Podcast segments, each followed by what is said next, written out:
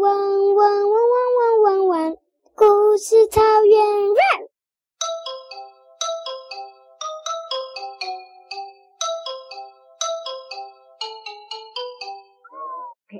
蜜蜂的秘密。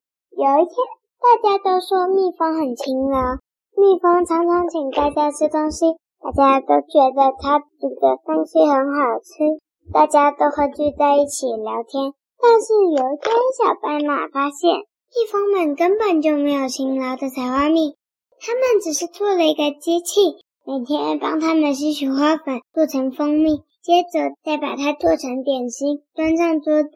蜜蜂们再邀请朋友们来家里。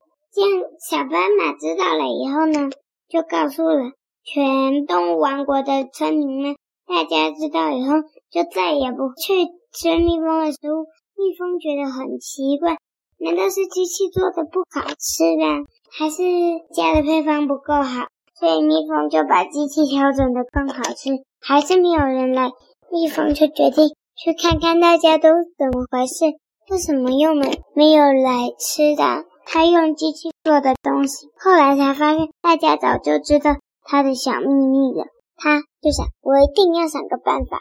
就算是集采花蜜，大家也不会再相信我了。这样好吧，我们就用还是用机器做，可是呢，我们就隐藏起来。我们用机器蜜蜂，大家就会以为我们真的去采花蜜。我们就只要确定好他们可以跟动物讲话，又很像就好了。蜜蜂就用这一招，果然客人们通通来了。但是呢，小斑马就觉得很奇怪，蜜蜂怎么一下下就改变了？应该会很久啊。后来他他的有一天遇到了那只一只机器蜜蜂，他就说早安呢的时候呢，看到了他身上有装电池的那个盖子，他就想到一个办法，因为这样也不会被蜜蜂叮了，他就拔掉电池。